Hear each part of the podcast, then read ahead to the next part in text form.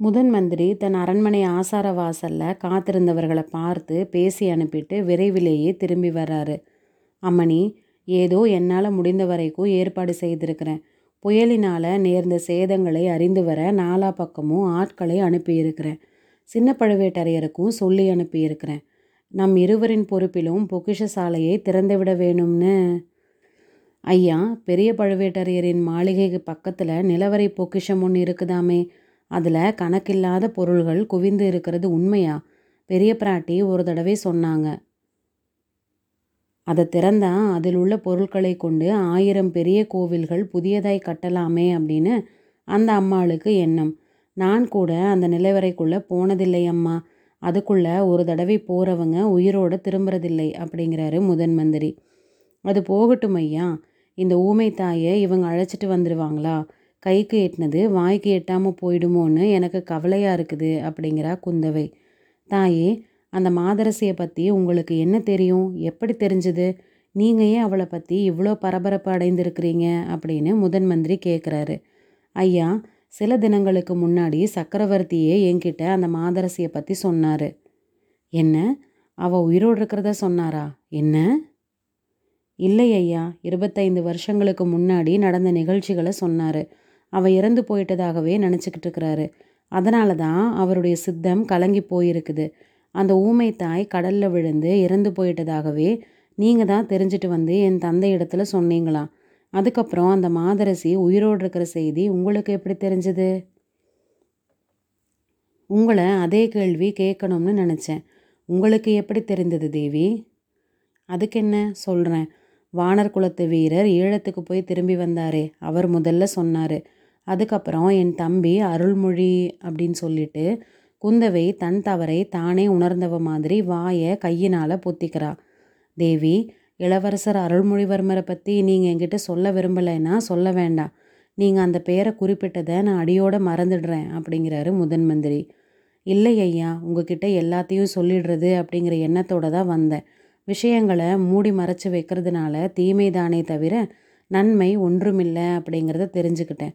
நேற்று இரவு எனக்கு அது நல்லா தெரிஞ்சுது. ஐயா என் இளைய சகோதரனை கடல் கொண்டு போயிடலை. பொன்னியின் செல்வனை சமுத்திரராஜன் காப்பாற்றி கரையில் சேர்த்தாரு. அவன் இப்போது நாகைப்பட்டினத்தில் இருக்கிற புத்த விகாரத்தில் இருக்கிறான். அவனை பார்க்கறதுக்காகவே நான் நாகைப்பட்டினம் போயிருந்தேன். ஆனால் உங்களுக்கு இதெல்லாம் தெரியும் அப்படின்னு எனக்கு ஒரு சந்தேகம் உண்டு. நீங்கள் சந்தேகப்பட்டது நியாயம்தான். ஆனால் தேவி தெரிந்ததா நான் காட்டிக்கொள்ளலையே வேறு யாருடைய காரியத்தில் தலையிட்டாலும் உங்களுடைய காரியத்தில் தலையிடுறதில்ல அப்படின்னு வச்சுக்கிட்டு இருக்கிறேன் என்னோட ஆட்களுக்கும் அந்த மாதிரியே கட்டளையிட்ருக்கிறேன் நீங்கள் செய்கிறது எதுவும் உசிதமாகத்தான் இருக்கும் அப்படிங்கிறது என்னுடைய நம்பிக்கை. நானும் மலையமான் கொடும்பாளூரால் வேலனும் அடிக்கடி பேசிக்கிட்டு இருந்திருக்கிறோம் இளைய பிராட்டி மட்டும் ஆண் பிள்ளையாக பிறந்திருந்தா இந்த அகில உலகத்தையும் சோழர்களின் வெண்கொற்ற குடையின் கீழ் கொண்டு வந்து தனியரசு செலுத்தி ஆண்டு வருவாள் அப்படின்னு. அந்த மாதிரி எண்ணம் எனக்கு இருந்தது உண்மைதான். நான் பெண்ணாக பிறந்திருந்த போதிலும் என் சகோதரர்கள் மூலமாக அந்த மனோரதம் நிறைவேறும் அப்படிங்கிற ஆசையோடு இருந்தேன். அந்த ஆசையை இப்போ விட்டுட்டேன். ஐயா ராஜ்ய விஷயங்களில் பெண்கள் தலையிடவே கூடாது அப்படின்னு முடிவு செய்துட்டேன். பாருங்க என் சகோதரனை நாகப்பட்டினம் சூடாமணி விகாரத்தில் இருக்கும்படி செய்தேன். அதனுடைய விபரீத பலனை பாருங்க. ஒன்றும் நேர்ந்துடல தாயே. பொன்னியின் செல்வனை நடுக்கடலில் காப்பாற்றின சமுத்திரராஜன் இப்போ கரையில் பத்திரமா இருக்கும்போது தீங்கு விளைவித்துடுவானா? ஐயா நீங்கள் உடனே என் தந்தைக்கிட்ட வந்து இந்த மாதிரி தைரியம் சொல்லுங்க. ஆஹா சக்கரவர்த்திக்கு தெரியுமா என்ன? இளவரசர் சூடாமணி விகாரத்தில் இருக்கிற செய்தி. நேற்று இரவு தான் சொன்னேன் சொல்லும்படியாக நேர்ந்து விட்டது.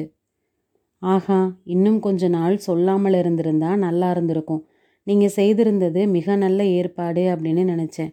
தேவி சோழ நாடு முழுவதும் ஒரே கொந்தளிப்பாக இருக்குது. நேற்று அடித்த புயல் காரணமாக வெளியில் ஏற்பட்ட கொந்தளிப்பு சில நாளாகவே சோழ நாட்டு மக்களின் உள்ளத்தில் பொங்கி கொண்டிருக்குது. மதுராந்தகர் மீதும் பழுவேட்டரையர்கள் மீதும் ஜனங்கள் ஒரே கோபமாக இருக்கிறாங்க. சக்கரவர்த்தியை சிறையில் வைத்திருக்கிறதா நினைக்கிறாங்க. இளவரசரை சிறைப்படுத்திக்கிட்டு வர கப்பல்கள் அனுப்பப்பட்டதையும் அறிந்திருக்கிறாங்க. இளவரசரை பழுவேட்டரையர்கள் தான் கடலில் மூழ்கடிச்சிட்டதா பலர் நம்புகிறாங்க இந்த சமயத்தில் இளவரசர் நாட்டில் இருக்கிறது தெரிஞ்சால் மக்கள் கொதித்து எழுவாங்க. இளவரசரின் தலையில் இப்போவே மணிமகுடத்தை சூட்டிடணும் அப்படின்னு பெருங்கிளர்ச்சி செய்வாங்க. பழுவேட்டரையர்களும் சண்டைக்கு எப்போ முகாந்திரம் ஏற்படும் அப்படின்னு காத்திருக்கிறாங்க. கொடும்பாளூர் பெரிய வேளாளர் பெரும் படை திரட்டிக்கிட்டு தஞ்சையை நோக்கி வந்துக்கிட்டு இருக்கிறாரு. தேவி சோழ நாட்டில் ரத்த வெள்ளம் ஓடப்போகுது அப்படின்னு பயப்படுறேன். இந்த பெரிய சாம்ராஜ்யம் சகோதர சண்டையினால் அழிந்துடுமோ அப்படின்னு பயப்படுறேன். அப்படி ஒன்றும் நேராமல் இருக்க வேணும் அப்படின்னு அல்லும் பகலும் ஸ்ரீ ரங்கநாதரை பிரார்த்தனை செய்துக்கிட்டு இருக்கிறேன். என்னோட பிரார்த்தனையும் அதுவே தான் ஐயா. என் சகோதரர்கள் இந்த சாம்ராஜ்யத்தின் சிம்மாசனத்தில் ஏறணும் அப்படிங்கிற ஆசையை நான் விட்டுட்டேன். என்னை பொறுத்த வரைக்கும் மதுராந்தகனுக்கே முடிசூட்டுறதுல இப்போ எனக்கு ஆட்சேபம் ஒன்றும் இல்லை உங்களுக்கு ஆட்சேபம் இல்லை ஆனால் மக்களுக்கு ஆட்சேபம் இருக்குதே. சக்கரவர்த்தி இன்னும் பல்லாண்டு இவ்வுலகில் வாழணும். ஆனால் விதிவசத்தினால அவருக்கு ஏதாவது நேர்ந்துடுச்சு அப்படின்னா அன்றைய தினமே இந்த சோழ நாடு முழுவதும் ரணகளம் ஆயிடும். ஐயா அந்த மாதிரி துர்கதி விரைவிலேயே நேர்ந்துடுமோ அப்படின்னு எனக்கு பயம் அதிகமாக இருக்குது. நேற்று இரவு சக்கரவர்த்தியின் நிலை மிக்க கவலைக்கிடமாயிருச்சு. அதனால தான் அவர்கிட்ட பொன்னியின் செல்வன் பத்திரமா இருக்கிறான் அப்படின்னு சொல்ல வேண்டியதாக போச்சு. ஆனால் சொல்லியும் அவர் நம்பலை. அவருக்கு நான் வெறுமனே ஆறுதல் சொல்கிறதா நினச்சிக்கிட்டாரு. பல வருஷங்களுக்கு முன்னாடி மாண்டு போன பழிகாரியின் ஆவி அவருடைய புதல்வர்களின் மீது பழி வாங்கிறதா நினச்சி பிரம்மை கொண்டு பிதற்றுறாரு. அந்தோ கடவுளே என்ன விபரீதம்? நேற்று இரவு நடந்ததையெல்லாம் விவரமாக சொல்லுங்கள் அதற்காகத்தான் வந்தேன் ஐயா. சொல்லி உங்ககிட்ட யோசனை கேட்கறதுக்காகத்தான் வந்தேன். முன் தடவை சுந்தர சோழ மருத்துவ சாலை ஏற்படுத்துறதுக்காக நான் வந்த சமயத்தில் சக்கரவர்த்தி எனக்கு அந்த பழைய வரலாற்றை சொன்னார். ஈழ நாட்டை அடுத்த தீவில் தான் ஒதுங்க நேர்ந்த போது கரையர் மகள் ஒருத்தி தன்னை கரடிக்கு இரையாகாமல் காப்பாற்றினது பற்றி சொன்னார். அதுக்கப்புறம் அந்த தீவிலேயே சில மாத காலம் சொப்பன சொர்க்கலோகத்தில் வாழ்கிறது மாதிரி அந்த பெண்ணோட வாழ்ந்திருந்ததை பற்றி சொன்னார். அதுக்கப்புறம் இந்த தஞ்சைபுரிக்கு அவர் அழைத்து வரப்பட்டதையும் இளவரசராக முடிசூட்டப்பட்டதையும் சொன்னார். அரண்மனை வாசலில் கூடியிருந்த கூட்டத்தின் மத்தியில் கரையர் மகளை பார்த்ததையும் ஆறுயிர் நண்பராகிய உங்களை விட்டு அவளை தேடி கொண்டு வர சொன்னதையும் நீங்கள் தேடி போய் திரும்பி வந்து அவள் கடலில் விழுந்து இறந்தா அப்படின்னு தெரிவித்ததையும் சொன்னார். அதிலிருந்து அடிக்கடி அந்த கரையர் மகள் ஆவி வடிவத்தில் வந்து தன்னை துன்புறுத்துறதாகவும் சமீப காலத்தில் அவளுடைய வருகை அதிகமாக இருக்கிறதாகவும் சொன்னார். தேவி அதையெல்லாம் நீங்கள் நம்புறீங்களா? தந்தை சொன்ன வரலாறு அவ்வளோ அதிசயமாக இருந்ததுனால என் மனமும் ரொம்ப குழம்பி போச்சு. இறந்து போனவளின் ஆவி வந்து தந்தையை தொந்தரவு படுத்துறது சித்த பிரம்மையாக இருக்கலாம் அப்படின்னு நினச்சேன். அப்புறம் யோசித்து பார்க்க பார்க்க வேறு சில சந்தேகங்கள் உண்டாச்சு. வானதி ஒரு நாள் இரவு சக்கரவர்த்தியின் கூக்குரலை கேட்டு போய் பார்த்தாளாம். பழுவூர் இளையராணி மாதிரி ஒரு உருவம் மன்னரின் எதிரில் நிற்கிறத பார்த்து திடுக்கிட்டு மூர்ச்சை போட்டு விழுந்துட்டான். அதிலிருந்து அந்த கரையர் மகளுக்கும் இந்த பழுவூர் இளையராணிக்கும் ஏதோ சம்பந்தம் இருக்கணும் அப்படின்னு தோணுச்சு.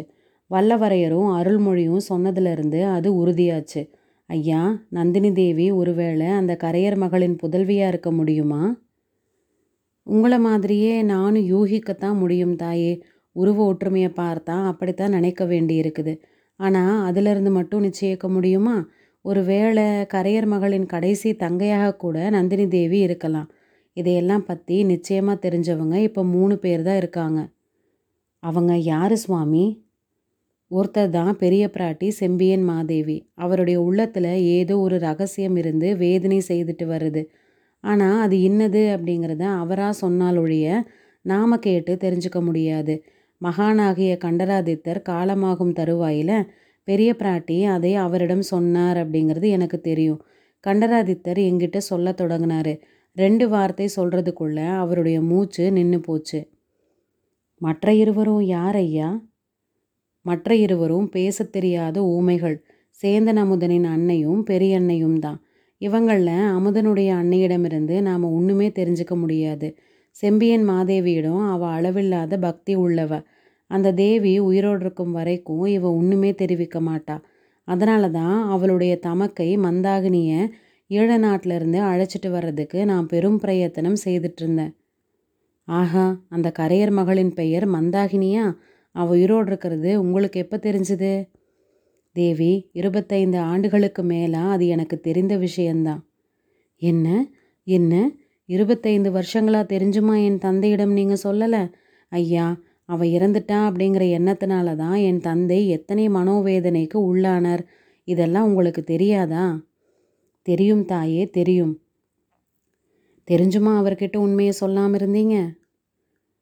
அனிருத்தர் ஒரு நெடிய பெருமூச்சு விட்டார். அவருடைய உள்ளத்தில் ஒரு போராட்டம் நிகழ்ந்தது அப்படிங்கிறத அவருடைய முகம் எடுத்து காட்டுது அதுக்கப்புறம் அவர் சொல்கிறாரு தேவி இருபத்தைந்து வருடங்களுக்கு முன்னாடி நான் ஒரு குற்றம் செய்தேன். முதன் முதலாக அதை இப்போ தான் உங்ககிட்ட சொல்கிறேன் கரையர் மகளை தேடி வரும்படி உங்கள் தந்தை என்னை அனுப்புனார் இல்லையா? விரைவாக குதிரை மீது செல்லும் ஆட்களோட நானும் போனேன். கோடிக்கரை போய் சேர்ந்தோம். அங்கே கொந்தளித்துக்கிட்டு இருந்த கடலில் அவள் கலங்கரை விளக்கின் உச்சியிலிருந்து விழுந்துட்டா அப்படிங்கிறத தெரிஞ்சுக்கிட்டோம். அந்த பயங்கர காட்சியை நேரில் பார்த்தவங்க சொன்னாங்க. தியாக விடங்கரே நடுங்கிய குரலில் நான் குழற சொன்னார். அதைத்தான் நானும் தஞ்சாவூருக்கு வந்து என் நண்பன் கிட்ட தெரிவித்தேன். இதில் உங்கள் குற்றம் என்ன ஐயா? அப்படிங்கிற குந்தவை. குற்றம் இதுதான். கரையர் மகள் கடலில் விழுந்தாளே தவிர அதில் மூழ்கி சாகலை. அந்த கொந்தளித்த கடலில் படகு விட்டுக்கிட்டு வந்த வளைங்கன் ஒருவன் அவளை கண்டெடுத்து படகுல ஏற்றி காப்பாற்றிட்டான். கோடிக்கரைக்கு வெகு தூரத்துக்கு அந்த பக்கம் அவன் வந்து கரையேறினான். திரும்பி வரும் வழியில் நான் அந்த கரையேறும் படகை பார்த்தேன். அதில் இருந்த பெண் யார் அப்படிங்கிறதையும் தெரிஞ்சுக்கிட்டேன். அந்த படகுக்காரன்கிட்ட நிறைய பணம் கொடுத்து அவளை பத்திரமா இலங்கைக்கு கொண்டு போய் சேர்க்கும்படியும் அங்கேயே இருக்கும்படியும் சொன்னேன். அவனும் சம்மதிச்சு போனான். நான் திரும்பி தஞ்சைக்கு வந்து கரையரின் மகள் கடலில் விழுந்து மாண்டு விட்டதா சொன்னேன். உங்கள் தந்தைக்கு நன்மை செய்கிறதா நினச்சிக்கிட்டு தான் மனசறிஞ்சு அத்தகைய குற்றத்தை செய்தேன். அந்த குற்றம் இத்தனை காலத்துக்கு அப்புறம் இப்படி ஒரு விபரீதமான விளைவை உண்டாக்கும் அப்படின்னு நான் எதிர்பார்க்கவே இல்லை. இளைய பிராட்டி குந்தவை அப்போ குறுக்கிட்டு ஐயா நீங்கள் செய்தது குற்றமாக இருந்தாலும் என் தந்தைக்கு நன்மை செய்கிற எண்ணத்தோடு தானே செய்தீங்க? அதுக்கப்புறம் அந்த கரையர் மகளை பற்றி நீங்கள் கேள்விப்பட்டுட்டு வந்தீங்களா? அப்படின்னு கேட்குறா ஏன்? அடிக்கடி கேள்விப்பட்டு தான் வந்தேன். இளவரசு பட்டம் கட்டி கொண்டதும் சுந்தர சோழர் மதுரைக்கு போர் முனைக்கு போனார். நான் காசி கஷேத்திரத்துக்கு போனேன். சில ஆண்டுகள் அங்கேயே தங்கி வேதாகம சாஸ்திரங்கள் பயின்றுட்டு திரும்பி வந்தேன். அப்போது பழையாறையில் ஈசான பட்டரின் தந்தை அந்த கரையர் மகளோடு அந்தரங்கமாக உரையாடிக்கிட்டு இருந்ததை பார்த்து வியப்படைந்தேன் அவர் ஒரு அதிசயமான செய்தியை சொன்னார். அந்த கரையர் மகள் பெரிய பிராட்டியின் அரண்மனை தோட்டத்தில் வந்து சில நாள் தங்கியிருந்ததாகவும் இரட்டை குழந்தைகள் பெற்று அங்கேயே போட்டுட்டு ஓடிப்போனதாகவும் சொன்னார். எப்போதாவது நினச்சிக்கிட்டு குழந்தைகளை பார்க்கறதுக்காக அவர் ரகசியமாக வர்றதுண்டு அப்படின்னு தெரிவித்தார் குழந்தைகள் என்ன ஆச்சு அப்படின்னு கேட்டேன். அவர் சொல்ல மறுத்துட்டாரு. அது செம்பியன் மாதேவிக்கு மட்டுமே தெரிந்த ரகசியம் அப்படின்னு சொன்னார். நானும் அதை பற்றி அதிகம் கிளறாமல் இருக்கிறது தான் நல்லது அப்படின்னு சும்மா விட்டுட்டேன். தேவி அருள்மொழி குழந்தை பிராயத்தில் காவேரி நதியில் விழுந்துட்ட போது அவனை காவேரி அன்னை காப்பாற்றினாள் அப்படின்னு எல்லாரும் சொன்னாங்க இல்லையா? அப்படி காப்பாற்றினது உண்மையில் கரையர் மகள் தான் அப்படின்னு என் மனதில் அந்த சமயத்திலேயே தோணுச்சு. உங்கள் உள்ளத்தில் தோன்றினது உண்மைதான் ஐயா. அருள்மொழி ஈழ நாட்டில் அந்த மாதரசியை பார்த்துட்டு வந்து அப்படி தான் சொன்னான். ஆனால் இந்த விந்தையை கேளுங்க. என் தந்தை என்ன நினைக்கிறார் தெரியுமா? கடலில் விழுந்து இறந்த கரையர் மகள் தான் ஆவி வடிவத்தில் வந்து தன் மக்கள் மீது பழி வாங்கிறதா நினச்சிக்கிட்டு இருக்கிறாரு. நேற்று இரவு வெளியில் கடும் புயல் அடித்தப்போ என் தந்தையின் உள்ள புயலும் வேகத்தை அடைந்தது. இரவு முழுவதும் அவர் தூங்கவே இல்லை. என்னையும் தூங்க விடலை. பழைய கதைகளையெல்லாம் மறுபடியும் சொன்னார். கடலில் விழுந்து இறந்த அந்த பழிகாரி தான் இப்போ என் மேலே பழி வாங்குறா. அவ தான் என் அருள்மொழியை கடலில் மூழ்கடிச்சு கொன்னுட்டா. கரிகாலனையும் அவள் பழி வாங்காமல் விடமாட்டா அப்படின்னு அடிக்கடி அலறாரு. என் ஒரு மகனாவது உயிரோடு இருக்கும்போது என்னை கொண்டு போக மாட்டாயா யமனே அப்படின்னு கதறாரு. அவருக்கு எவ்வளவோ நான் சமாதானம் சொல்லியும் கேட்கல அதனால தான் நாகைப்பட்டினம் புத்த விகாரத்தில் அருள்மொழிவர்மன் பத்திரமா இருக்கிறத பற்றி அவர்கிட்ட சொல்ல வேண்டியதாக போச்சு. அதுக்கப்புறமாவது சக்கரவர்த்தி கொஞ்சம் ஆறுதல் அடைந்தாரா? அதுதான் இல்லை. அதுக்கப்புறம் சித்தப்பிரமை இன்னும் அதிகமாயிருச்சு. முதல்ல அந்த செய்தியை அவர் நம்பவே இல்லை. ஆனால் நேரில் பார்த்துட்டு வந்தேன் அப்படின்னு சொன்னதுக்கப்புறம் நம்பினார். ஏன் அவனை அழைச்சிக்கிட்டு வரல அப்படின்னு கேட்டார். குளிர்ஜுரத்துக்கு அப்புறம் பிரயாணத்துக்கு வேண்டிய உடல் பலம் வரலை அப்படின்னும் விரைவில் அழைச்சிக்கிட்டு வர ஏற்பாடு செய்கிறதாகவும் சொன்னேன். ஆனால் அவனை இப்போ இங்கே அழைச்சிட்டு வர்றதுனால ராஜ்யத்தில் ஏற்படக்கூடிய குழப்பத்தை பற்றியும் லேசாக சொன்னேன். இதை கேட்டதும் அவருடைய மனப்போக்கு வேறு விதமாக திரும்பிருச்சு. இந்த ராஜ்யந்தான் என் பிள்ளைகளுக்கு யமனாக ஏற்பட்டிருக்குது. ராஜ்யம் அவர்களுக்கு இல்லை அப்படின்னு தீர்ந்தா என் புதல்வர்கள் உயிரோடு சுகமாக இருப்பாங்க. அதுக்காகத்தான் அவங்கள இங்கே அழைச்சிட்டு வர இவ்வளோ அவசரப்படுறேன் அப்படின்னாரு. திடீர்னு இன்னொரு பீதி அவருடைய மனதில் குடிகொண்டது. உக்கிரமான புயல் காற்றினால் நேற்று இரவு அரண்மனையெல்லாம் கிடுகிடுத்து போச்சு. ஒரு தடவை பேரிடி இடித்து ஓய்ந்ததும் என் தந்தை வெறி கொண்ட மாதிரி ஆயிட்டாரு. மகளே அருள்மொழியை இனி நான் பார்க்க போகிறதில்ல கீழே கடலில் தோன்றும் புயல் காற்றுகளையும் சுழிக்காற்றுகளையும் பற்றி எனக்கு நல்லா தெரியும். இன்று அடிக்கும் புயல்னால் கடற்கரையில் தென்னை மர உயரம் அலைகள் எழும்பும். உள்நாட்டில் வெகு தூரம் கடல் பொங்கி வந்து மூழ்க அடிக்கும். காவேரிப்பட்டினத்தை அன்னைக்கு ஒரு நாள் கடல் கொண்டது மாதிரி நாகைப்பட்டினத்தையும் கொண்டு போனாலும் போயிடும். அதிலும் கடற்கரைக்கும் கால்வாய்க்கும் மத்தியில் உள்ள புத்த விகாரம் ஒரு நாளும் தப்பி பிழைக்காது. அந்த பழிகாரி கரையர் மகள் கடல்ல என் மகனை கொண்டு போக முடியல. அதுக்கு பதிலாக கரையிலேயே வந்து என் மகனை கொல்ல போறா. நான் போய் இதோ அவளை தடுத்து என் மகனை காப்பாற்ற போறேன் அப்படின்னு கதறிக்கிட்டு எழுந்திருக்க முயற்சி செஞ்சாரு. அந்த முயற்சியில் தளர்ச்சியுற்று படுக்கையில் விழுந்தார். ஐயா அப்போ என் தந்தை விம்மி அழுத குரலை கேட்டால் கல்லும் மலையும் முருகிடும் அப்படிங்கிறா இளைய பிராட்டி. அவளுடைய கண்களில் அப்போ தாரை தாரையாக கண்ணீர் வழிந்துக்கிட்டு இருந்தது.